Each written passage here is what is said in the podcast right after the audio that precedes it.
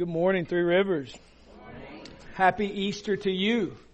I'm very glad that you are here today. And, uh, and, uh, if you would, pray with me, and then we're going to get after, uh, the resurrection, okay? Father, we thank you today for the glorious, glorious resurrection of King Jesus. And for that we give thanks. We thank you for your word that is a lamp for our feet and a light for our path. We thank you that you are trustworthy and your word is trustworthy and you are true and your witness is true. And we have, because of that, great hope that we too, we too will be raised in Christ. And so we pray that you would rise our hope today, that you would build our faith, that you would birth faith, you would do all of these things, Holy Spirit, that Jesus said you would do. So we trust you to do them now, and we do that in Jesus' name. Amen. Well, this story of God uh, this story of God that climaxes in the resurrection is absolutely key for us. As a matter of fact, next Sunday we're going to launch into a 16 week series called 16 Verses in which we study this storyline of the entire Bible that climaxes in the death, burial, and resurrection of Jesus and is resolved in the person and work of Jesus Christ. As a matter of fact, there's a little book we have for you in the back. Um, if you're an Our Life group leader, you get one of those for free. Uh, if if you're a Three Rivers uh, attender member, whoever you happen to be here, love for you to have one. They're only five bucks. We paid ten dollars and ninety nine cents for them. We're not making any money. You know, if you get something for free, take it for granted and don't use it. But if you invest a little bit, like I paid for that, I'm gonna read it. I don't like it, but I'm gonna read it. I paid for it. So little investment, and uh, you don't have to. But if you want to, we have them available for you. They're in the back. You can see me, and I'll, I'll set you up with that.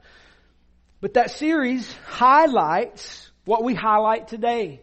And that is that what we read from Genesis to Revelation climaxes in the person and work of Jesus Christ. Today's a very special day.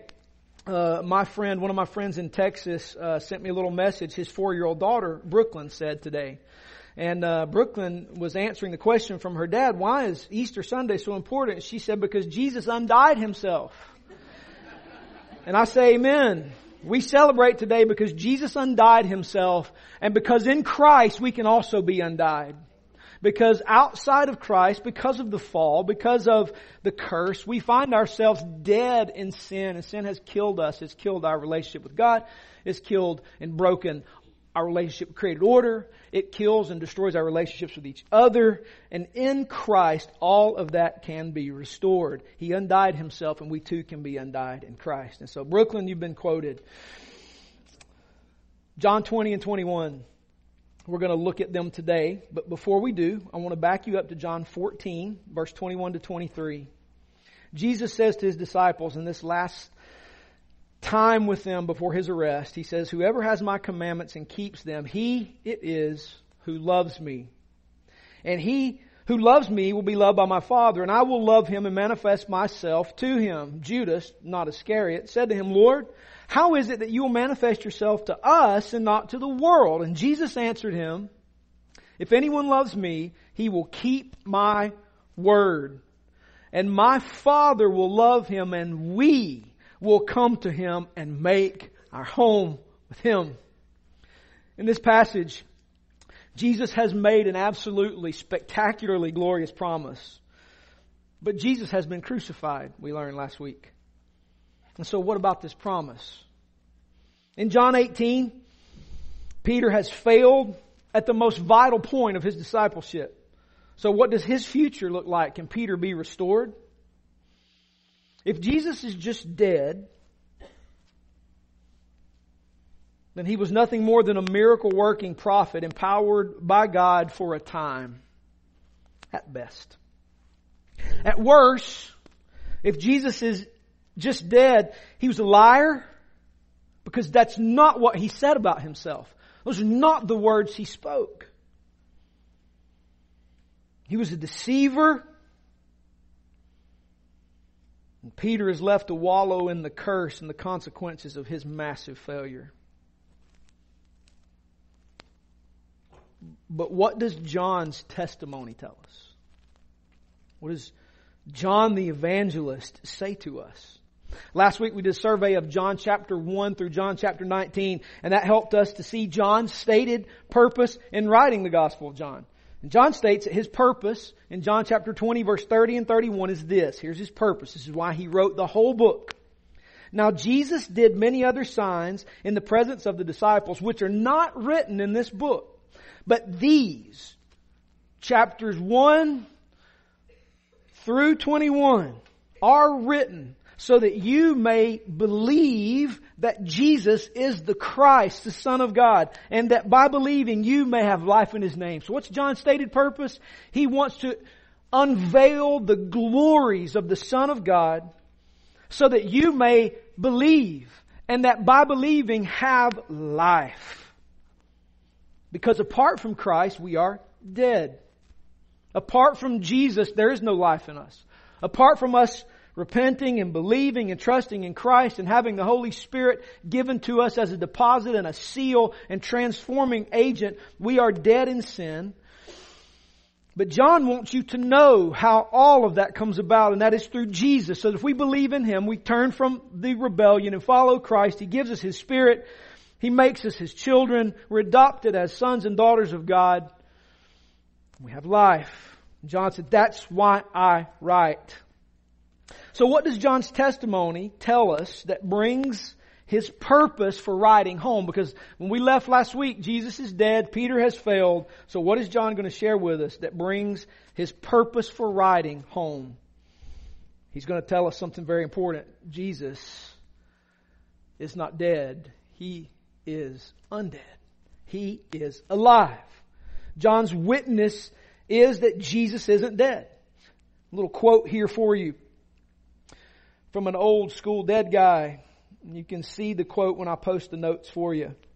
The empty cross and the empty tomb are God's receipts telling us that the debt has been paid. The empty cross and the empty tomb are God's receipts that tells us our debt has been paid. So what do we see in John chapter 20 and John chapter 21? What does it mean? And what are some ways we can obey that and bring that home? Number one, in John chapter 20 verse 1 to 10, we see the witness of John and Peter. John chapter 20 verse 1 to 10, we see the witness of John and Peter. Now on the first day of the week, Mary Magdalene came to the tomb early while it was still dark and saw that the stone had been taken away from the tomb. So she ran and went to Simon Peter and the other disciple, the one whom Jesus loved. I love how John refers to himself as the one who Jesus loved. He, he does that all through the book, the one that Jesus loved. And if I'm writing the book, I'm going to do the same thing, right? So John, the one who Jesus loved, because he identifies himself later as that one. And so she went to Simon Peter and the other disciple, the one that Jesus loved, and said to them, they have taken the Lord out of the tomb and we do not know where they've laid him. So Peter went out with the other disciple, and they were going toward the tomb. Both of them were running together. But the other disciple outran Peter and reached the tomb. I laughed all week at this, and I know it's maybe not funny to you, but he's writing the story, right? And not only is the one that Jesus loved, but he's faster than Peter. He got to the tomb first. And he's going to rub it in a little further here in a minute. And stooping to look in, he saw the linen cloths lying there, but he did not go in. then Simon Peter came. I got there first. It took him a while, but he got there too. Then Simon Peter came following him and went into the tomb. He saw the linen cloths lying there and the face cloth which had been on Jesus' head not lying with the linen cloths, but folded up in a place by itself. Then the other disciple who had reached the tomb first, once again, I beat you, Peter. Isn't it bad enough that Peter's denied the Lord and now John's telling me slow? Who reached the tomb first also went in and he saw and what? Believed. For as yet they did not understand the scripture that he must rise from the dead. Then the disciples went back to their homes. So John shows us to bring his purpose home that you may believe and receive life, that Jesus is not dead but he's alive and he shares with us the witness of Peter and John. Now when John wrote this account, he used three different words here to describe his seeing. And he did this intentionally.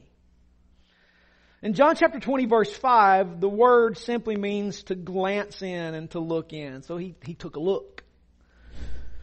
And in John chapter 20 verse 6, the word means to look carefully, to observe. So he glanced, he looked in, And then he looked with greater detail. He's observing, he's taking notes in his mind.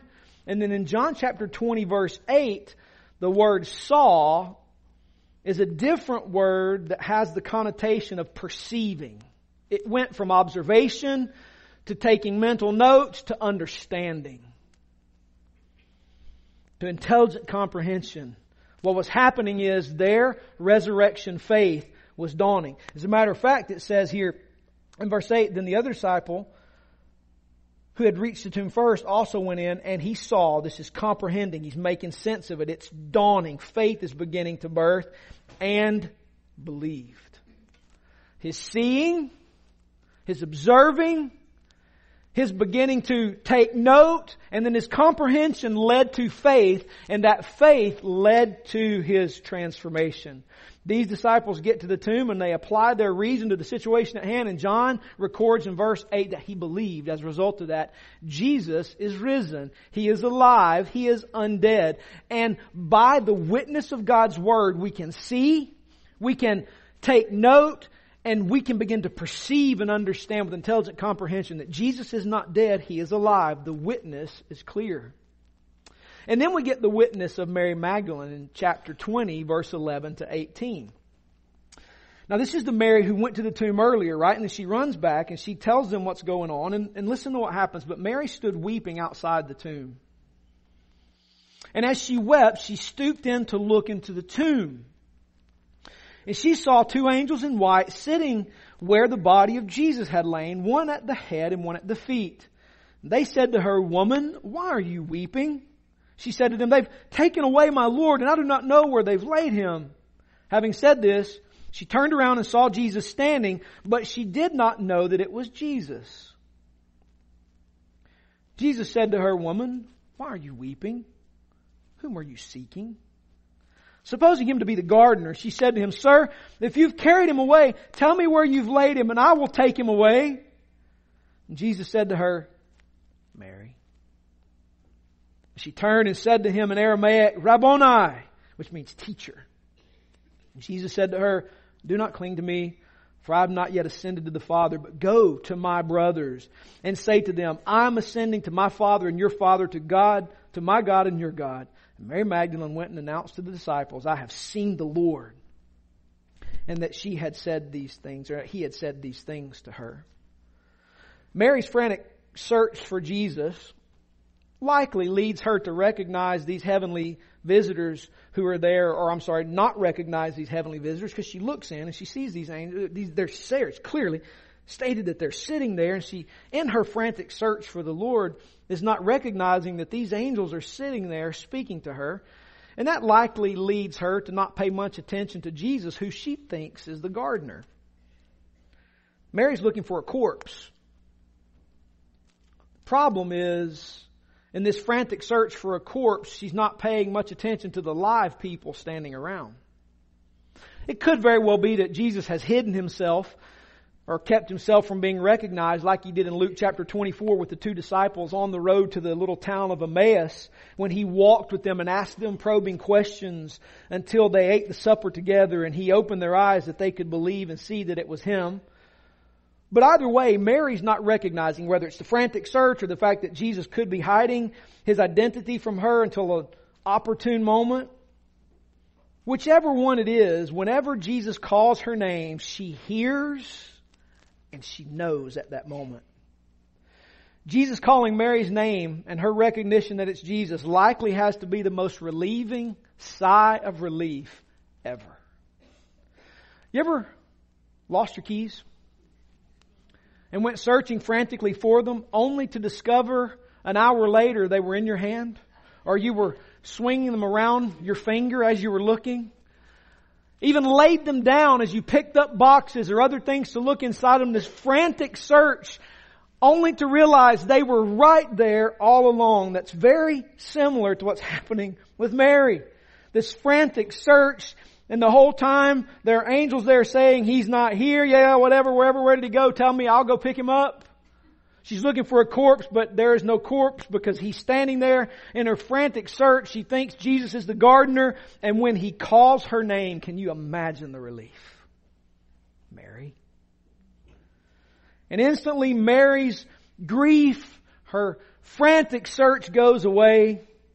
And just like the frantic search for your keys brings relief when you find them, maybe times a hundred here, Mary's frantic search turns to faith. You remember that moment when the Lord Jesus called you by name and brought you into the kingdom? If you're in Christ, you hopefully have some remembrance of that moment when Jesus called you by name. And that calling by name might not have been an audible whisper of your name, but it was that moment like John when your seeing turned to understanding. And all of a sudden what you were blind to was now sight. And it was this glorious relief, this glorious encounter in which the resurrected Jesus met you in that moment, took away the blinders and brought life to you. Do you remember that moment? He brought you from death to life. He brought you from blindness to sight. The Lord has just called Mary by name and she has witnessed his resurrection and she will never be the same. And only the resurrected King Jesus can do that. You know what Jesus said? You remember back in John 10 last week when we were doing the quick summary, the quick survey of John 1 to 19? Jesus talked about in John 10, I know my sheep and when I call them, they know my voice and they will respond to me. Mary belonged to Jesus and when he called her name, she understood his voice. She knew she was brought to life and she would never be the same. Jesus will effectively whisper the name of those that have been given him by the Father. And when the gospel enters those ears at the right time, Jesus will whisper, they will understand and know if faith will be birthed. That happened for Mary here. Mary sees, she understands. And boom, Mary is now a for real follower of Jesus. And then John leaves us another witness here. And this is the witness of the disciples minus Thomas. When I say disciples, keep in mind not just the 12 who would like become apostles, sent ones, but, but the whole number that Acts numbers to be around 120 people. Jesus reveals himself to them minus Thomas. And we see that in John chapter 20, verse 19 to 23. I wish John, because this is a really, really cool thing that happens here with these disciples and then with Thomas later. Um, because I wish John would have recorded who fell off their seat. Because chances are you've never seen anything like this. Maybe if you've traveled globally and you've done some, some great commission work in a, in, a, in a global context, you've seen some pretty cool supernatural things, but Jesus does some pretty cool stuff here and I'd love to know who fell over. Because this is astounding. On the evening of that day, verse 19, the first day of the week, the doors being locked, where the disciples were for fear of the Jews. Yeah, right? They killed him. They might kill me too. Lock the doors. Right? Jesus came and stood among them and said to them, peace be with you. Chances are Jesus had to say peace be with you for two reasons. Number one, he just came into a locked room somehow. John doesn't tell us how. He just came into a locked room. And then secondly, because they're probably nervous about getting crucified too. And so Jesus comes and he stands in the midst and says, peace be to you. When he had said this, he showed them his hands and his side. That's kind of important because those wounds, right, led to his death. So he shows them, it's me. You remember that? Remember when they did that? Then the disciples were glad when they saw the Lord. And they said, and he said to them again, peace be with you. As the Father has sent me, even so I am sending you. And when he had said this, he breathed on them and said to them, receive the Holy Spirit. If you forgive the sins of any, they are forgiven them. If you withhold forgiveness from any, it is withheld. Oh, I wish John had given us a little more of a running commentary. Who fell off what stool? Who fell backward? Who fainted? I'm fainting if somebody walk up in the locked room. I wasn't there before. Jesus does something, though, quite different with the disciples than he did with Mary. Jesus gives these guys a mission to do and a mission to guard. He sends them. He reveals himself to them. He tells them to relax, peace be with you. And then he says to them, as the Father sent me, I, I was sent by the Father. So likewise, I am sending you. And then he said to them, right here, particularly verse 22, the way by which they would be empowered to be sent effectively was they were going to receive the Holy Spirit. Now this isn't Him giving them the Holy Spirit. This is Him letting them know how that's going to happen. Acts records for us how that happens. When Jesus ascends to the Father, He sends the Holy Spirit on the day of Pentecost, and they receive the empowering Spirit that Jesus promised them in John 14, 15, and 16, and then they are empowered to obey Jesus' command to go. So Jesus appears to the disciples here a little differently than he did to Mary as an individual by giving them a mission and telling them how they would be empowered. I want to be very careful here and not spend a ton of time in verse 23. He says to them, if you forgive the sins of any, they are forgiven them, and if you withhold forgiveness from any, it is withheld. Now, you guys know me, know I have a master's degree in partly biblical languages, and so I like languages. I'm a little bit of a language snob. And it's kind of important here that I hit this. There's a footnote. When I post a note, you can read my footnote because I like footnotes. Footnotes are beautiful because you can write things and not get bogged down in the narrative and put your bogged down stuff in footnotes and people don't have to read them if they want to. But if you're really a nerd, you read the footnotes, right? And so this is nerdy stuff, but it's kind of important. When Jesus says to them here, if you forgive the sins of any, they are forgiven. The ESV, which we typically use here, and the NIV, give the sense of a future tense to that. And, and as a translation guy, I, am not a fan. It, it, it's, it's grammatically, sorry, I gotta be nerdy for a second, but it's a perfect passive indicative. And if you like grammar, you're like, that's awesome, that's good stuff. And if you like, like, I, he, I think he just spoke a different language. I'm not even sure what he said. Here, um, Jesus uses the perfect tense. And the passive voice. All right? Basically, if I were translating this raw, and one of the reasons the ESV and NIV don't translate it rawly is because it's kind of wooden and funky to read. But I would translate it like this. If you have forgiven the sins of any, they have already been forgiven. That's the sense of the perfect. In other words, what Jesus is saying to them here is not that you have the power to forgive sins. They don't. Only Jesus does. What Jesus is saying here is, when you proclaim forgiveness, it's because forgiveness has already been proclaimed. In other words, when you preach the gospel, it is the good news that God pardons sinners. He's already been clear about what that is. He's just saying it a different way. When you forgive the sins of any, it's because they've already been forgiven. When you're able to practice the gospel by forgiving sins, when people do negative things to you because they're going to cast some of you out of the synagogue, some of you they're going to kill.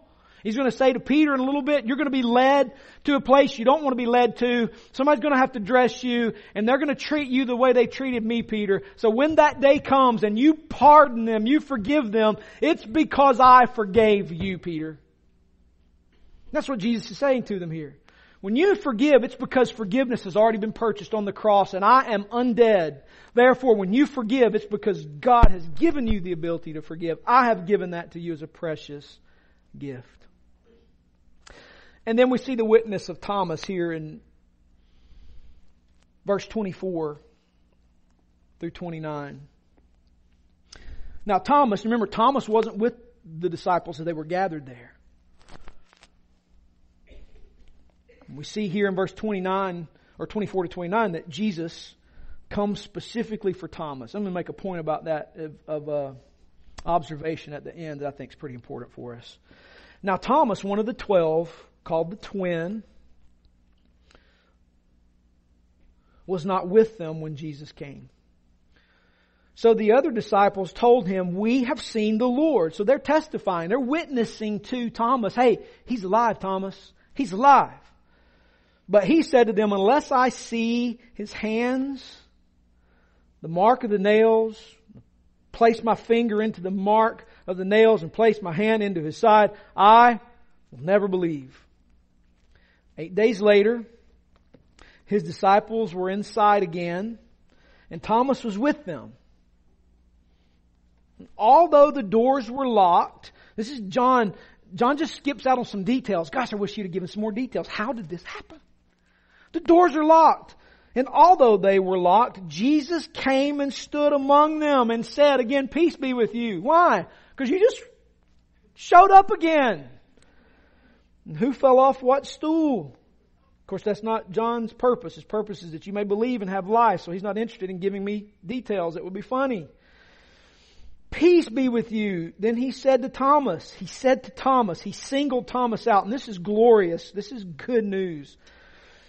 Put your finger here and see my hands, and put out your hand and place it in my side. Do not disbelieve, but believe. Jesus knew what Thomas needed, and he provided it. Thomas answered him. I love Thomas' response. I think this is where Thomas gets saved. Thomas becomes a real follower of Jesus right here. My Lord and my God. And Jesus said to him, Have you believed because you've seen me? Blessed are those who have not seen and yet have believed. I love that the Lord had personal interest in meeting Thomas where he was. If you'll be honest with your story, if you're in Christ, Jesus met you where you were. He knew what you needed. He sent you the gospel through the right vessel at just the right time to meet you right where you were. You gotta remember, it's not that Thomas lacks courage. Thomas was very courageous. He's the one that said in John chapter 11 verse 6, he was ready to go die with Jesus.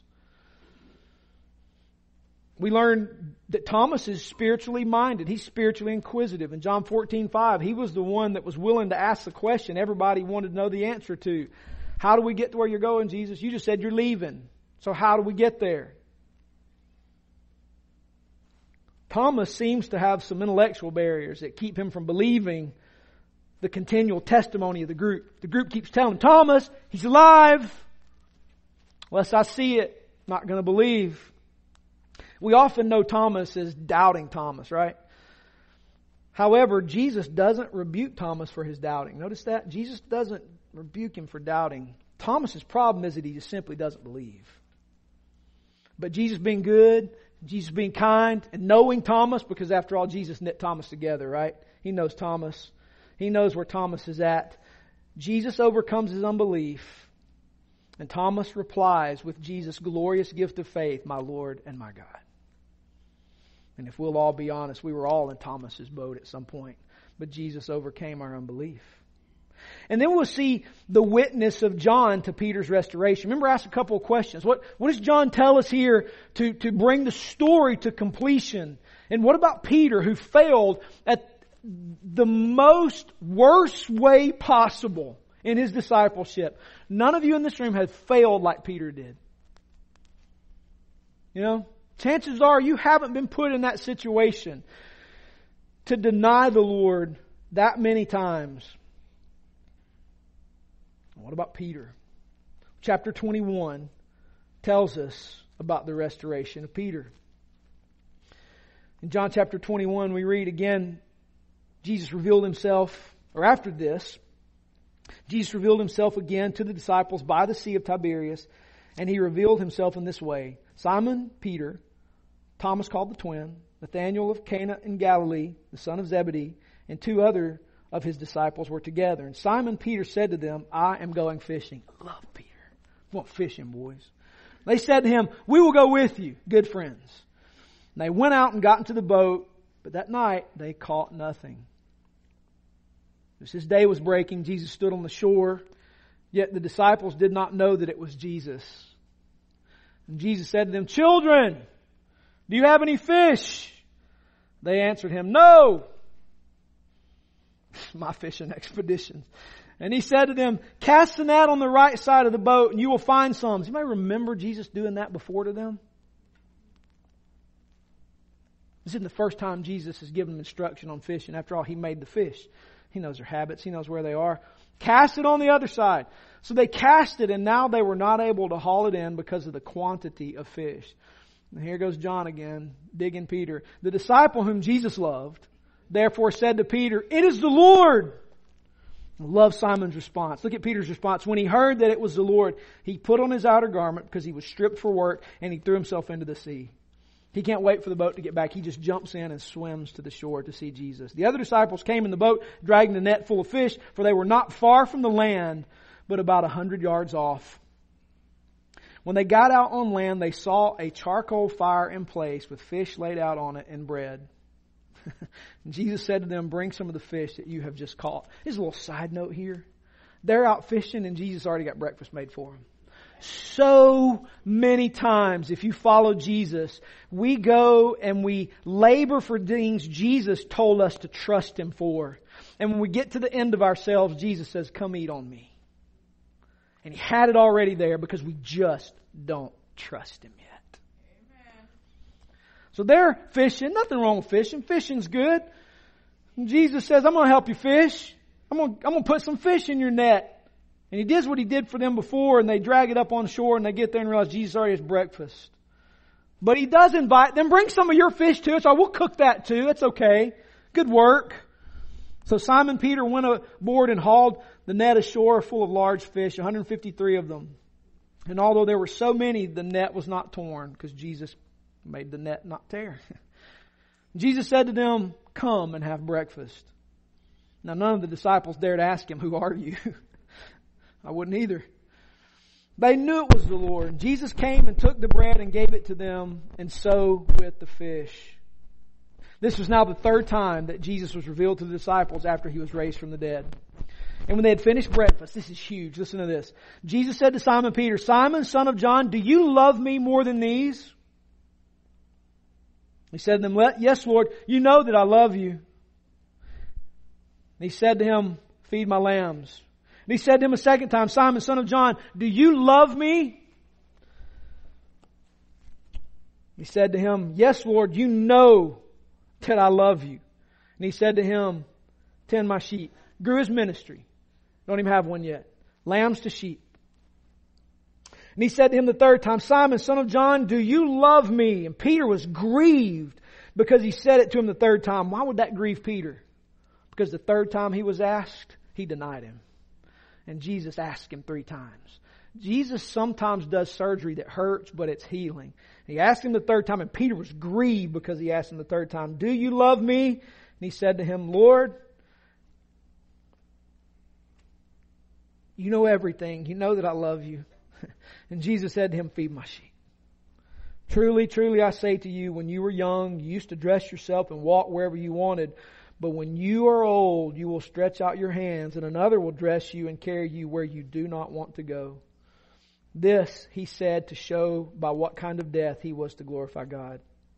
And after saying this, he said to him, Follow me. Peter turned and saw the disciple whom Jesus loved following them the one who had also looked, leaned back against him during the supper and had said, Lord, who is it that's going to betray you? When Peter saw him, he said to Jesus, Well, Lord, what about this man? I'm probably asking that question too. I, I don't often want to hear Jesus say hard things. But what about him? And Jesus said to him, If it is my will that he should remain until I come, what is that to you? You follow me. So the saying spread among those the brothers that this disciple was not to die. Yet Jesus did not say to him that he would not die, but that if it's my will that he remain until I come, what's that to you? This is the disciple who is bearing witness about these things and who has written these things, and we know that his testimony is true. Now, there were also many other things that Jesus did, and were every one of them to be written, I suppose that the world itself could not contain the books that would be written. Once again, Jesus reveals himself to disciples and he meets their needs as Lord and God. There's no doubt that Peter believes. Peter just needs to experience Jesus' restoration firsthand. And Jesus does that by providing breakfast, some probing questions, and a growing ministry and a challenge about how all would end to the glory of Jesus. And the end for Peter, the issue for him is the issue for all of us. And it's this Peter, not him, not her, not him, you follow me. So, some concluding observations. Number one, Jesus meets each one of us as we need to be met. Jesus meets each one of us as we need to be met. Peter and John are shown the resurrected Jesus in one way. Mary is shown in another way. The whole group gets a command to obey from the resurrected Christ. Thomas gets to feel the Lord's wounds. Peter gets a prophetic word about his ministry and a look at what's going to come that won't deter his faith in Jesus. Listen, Jesus will give you just what you need to be brought into the kingdom. And if you're not in Christ, He will provide for you the moment for repentance and faith. If you're in Christ, He will provide for you at just the right moment. Jesus never fails.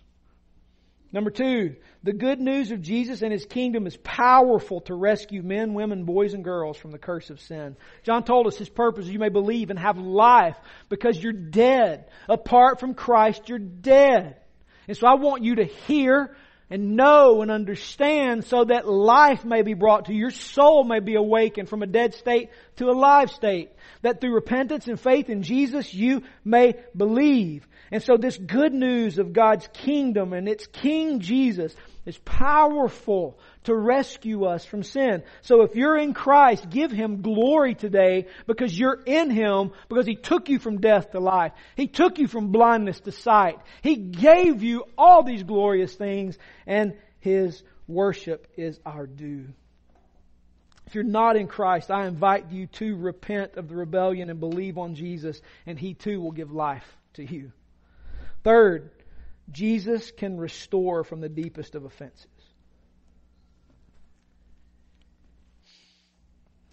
No perfect people in this room. Amen. If you're in Christ, it's not because you're better. It's not because you did something better or you have better faith. Your faith is not your own. It's been bought with the perfect price of Jesus. Ephesians 2 tells us that He gives it to you that you may practice it, exercise it. So there's nobody in this room perfect. Nobody in here is believed because you're better, smarter, or more intellectual. No perfect vessels in this room. As a matter of fact, regardless of what we've done, our offense at the root is the same, and that is we have disowned and rebelled against the God of the universe. And so we don't look at Peter and throw rocks at him because he denied the Lord. Because reality is we came out of the womb denying the Lord. But what we see here is that Jesus restores even the deepest offenses. Because He's God and He's able. So whatever you walked in this room with today, you need to understand that Jesus can fix that. Not for the sake of fixing it, but for the sake of rescuing you from the consequences of it and showing you He is God and there is no other and He is King, Lord, and ruler of the universe. And He can restore from the deepest of offenses. If you're in Christ, and you've greatly sinned against God, there's restoration for that because Jesus purchased that in His undying. Everything we've done, He's able to turn it for good. Jesus can restore from the deepest offenses. And fourth and finally, hear Jesus calling today and follow Him, either from death to life or from life to greater life that's in him through repentance for unbelief in God's promises, whether it be bitterness, unbelief, not forgiving as Jesus required, not loving your enemy. Come to him today for forgiveness of sin or for restoration from not obeying him. But Jesus' life gives life to us.